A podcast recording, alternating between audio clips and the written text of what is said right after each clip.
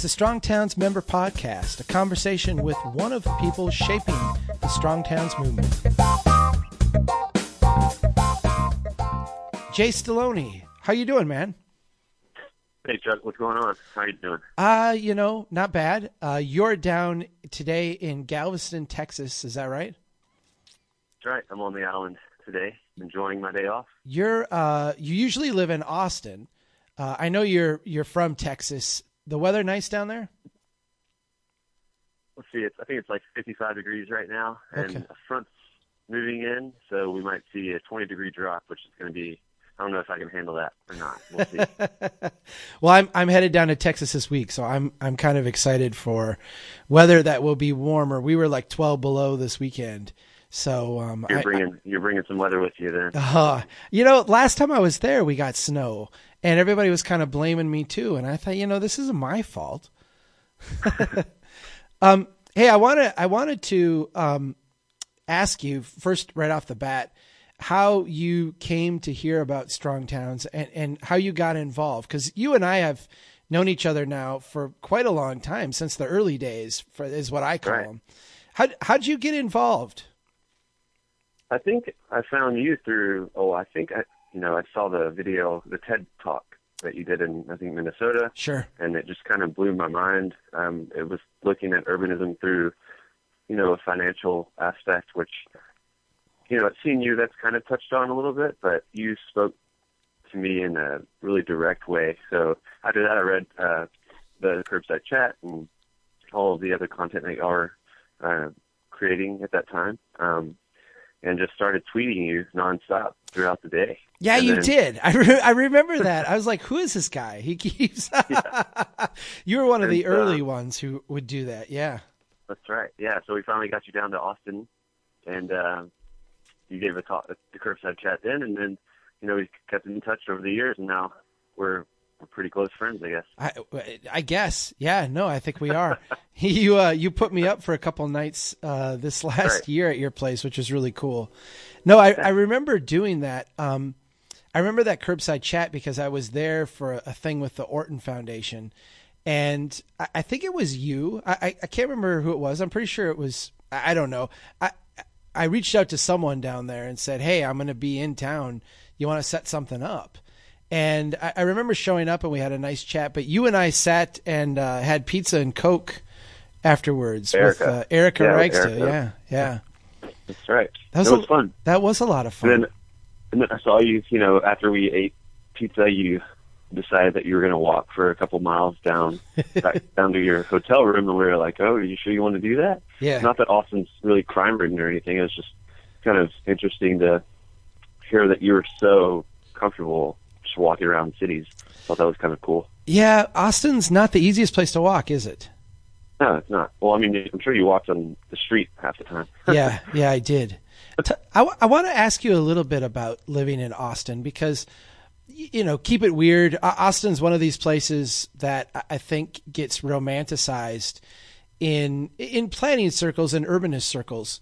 Uh, you bike a lot, you walk a lot, and you take the bus a lot. What is it like doing that in a city like Austin? It's a struggle, um, but also it's taught me, I guess, a lot of lessons about how to to deal with, you know, how to how to be patient, how to uh, make things happen that you know are typically you know going to the grocery store. That's super easy for most people in Austin because they have a car. But if you don't have a car and you just or if, if you just decide that you want to take the bus or bike everywhere, then it's a different different situation. And um, I think I've learned a lot of uh,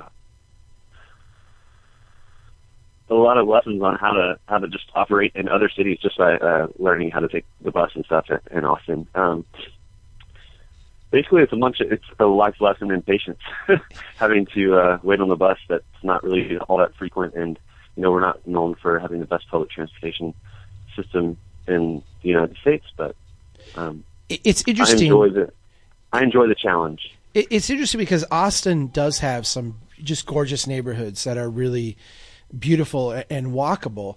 It also has this huge problem with uh, affordable housing. But the Right. interesting thing that I that I found is that the the really good stuff is in rare, rare supply, and a lot of it is, I, I was going to say, kind of beyond ordinary, isn't it? I, I mean, how would you describe that dynamic between the really spectacular parts of Austin and then the rest of the stuff that seems to kind of go on for miles? I think it's you know we the we don't have enough supply for what people my age are are looking for, and so it's kind of weird. You go through these single family uh, neighborhoods, and then all of a sudden there's like this seven foot tower, and then it's just really patchworky. Uh, yeah. And that we've talked about that before, but it just seems like we're not able to mature as a city in a normal way because of all these weird regulations that we have and this uh, tendency in the neighborhoods to not want to to change and stuff like that. So yeah, it's kind of bizarre. You'll go, you'll be walking in a single family neighborhood and then hit this mixed use area, and then you'll go back to single family, and then so it just doesn't make a, it's not really rational um, from you know a supply and demand perspective. How how so, does how does Austin differ from? You're from a, a, a, town called Port Arthur, right? Originally. Yeah, I'm from. That's right. Yeah, I'm from uh, the post-industrial town of Port Arthur. You sent me a photo, um, so. uh, and I ran it on the blog, like a before-after photo of one of the streets, and it's the standard tragedy where my gosh, it's just like a gorgeous street with all this street life and this kind of fine grained development. And then the after photo, all of that's gone and it's parking lot. And, you know, the one iconic building is still there, but it just looks silly now. What oh, is, oh, yeah. what, what, why aren't you in Port Arthur? And, you know, what is it about that place that maybe has, has pushed you or, or drawn you to a, a city like Austin instead? That's a good question. Um, I think growing up, I understood that things were not um, kind of how they should be. It seemed a little artificial. You know, we lived.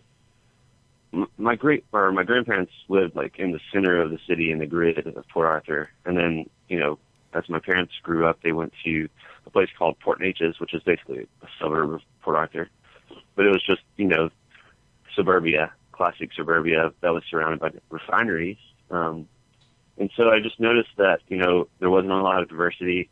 There wasn't a whole lot of life in the real sense of like city life. So growing up, I would go to, you know, places like Houston and, and Austin and just experience how people were like on the street. And to me, that was completely foreign and something that was happened, you know, when my grandparents were little kids, but it doesn't happen anymore for some reason.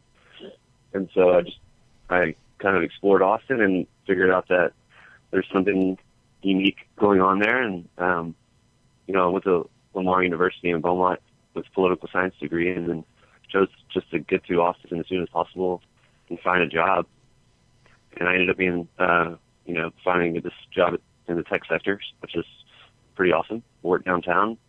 I'm able to ride the bus every day um, so I really enjoy it. I, I want to ask you about your job, but but before I do that, I want to say that there's a there's a sense of millennials, which I you know I, you're a millennial. I think you would call yourself in that group. Uh, there's a there's a sense that millennials find a place to live first and then find a job. Is that kind of what you're describing in terms of how your life has gone? I think that's pretty accurate for myself, but I also graduated in 2008 when the economic downturn was just coming about. So really, I wasn't making the decision on where I was going to work, um, but more where I was going to be able to live and afford to live. I moved up here to work at the Capitol, but after a while, I, I realized I didn't like that whole, you know, that yeah, yeah. lifestyle. So yeah. um, then I just kind of slowly bounced around a few jobs and found um, this tech job Let's talk a little bit about that.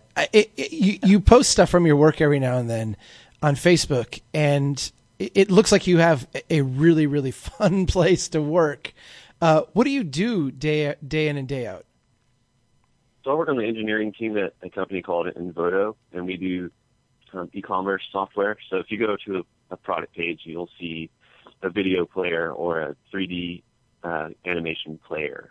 So that's what we do we produce the content and we also um, create the platform behind that.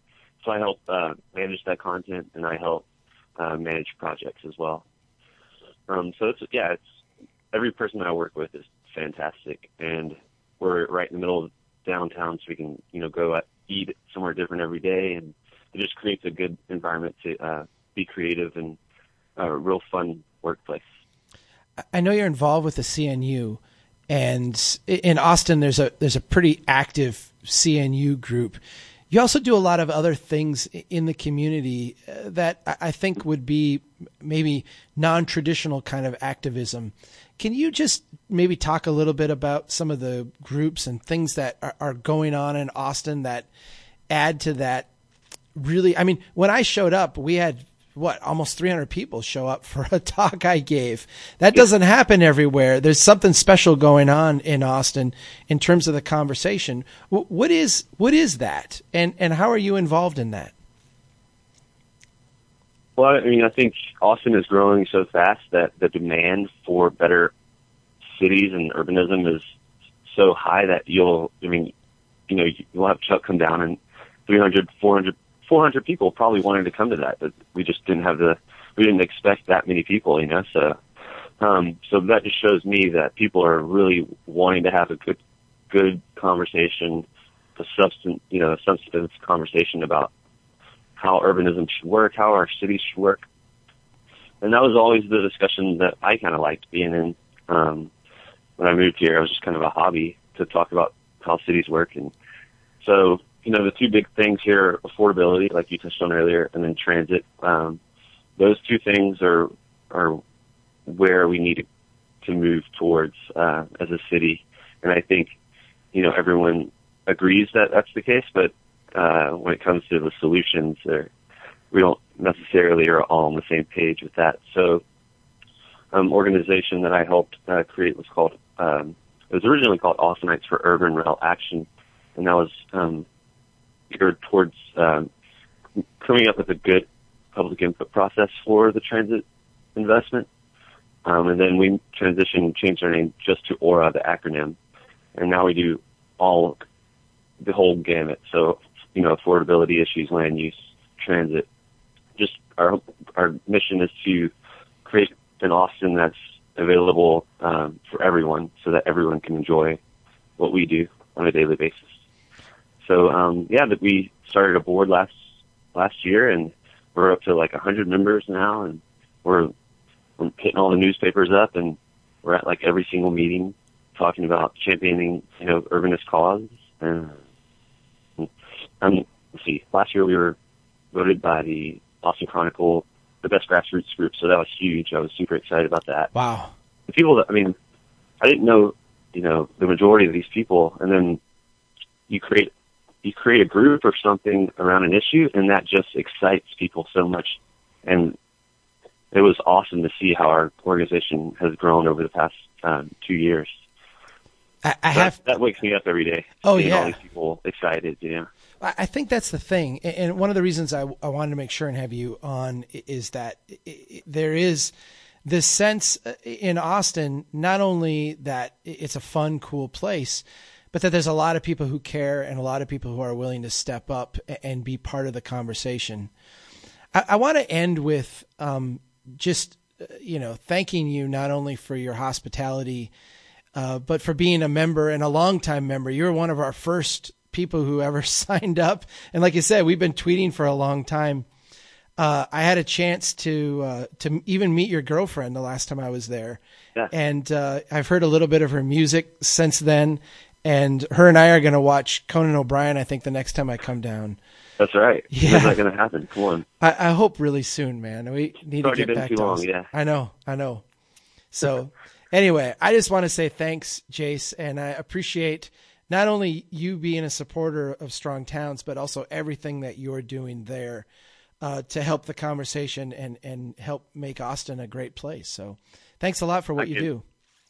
I can't thank you enough, Chuck. I mean, you inspire all of us every single day. Um, and so I'm self-compelled to help uh, the cause and the message. So, you know, you can always count on me. Special thank you to all of our members. Keep doing what you can to build a strong town.